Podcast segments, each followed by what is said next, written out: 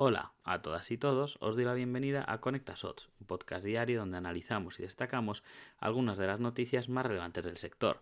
Se espera que el Madrid Tech Show o eShow genere más de 50 millones de euros para la ciudad. El Congreso va a reunir a cerca de 300 expositores en dos pabellones del IFEMA los próximos 30 y 31 de octubre, con más de 15.000 visitantes calculados por la organización y más de 350 ponentes nacionales e internacionales. El acto inaugural del evento va a ser presidido por la vicepresidenta primera de y ministra de Asuntos Económicos y Transformación Digital en Funciones, Nadia Calviño, lo que confirma la consolidación del proyecto que ya vive su tercera edición. Agustín Torres, presidente de Closer Steel, señala que más del 80% de los patrocinadores confirma que ha realizado importantes acuerdos comerciales en la feria, con una, con una tasa de repetición del 95%.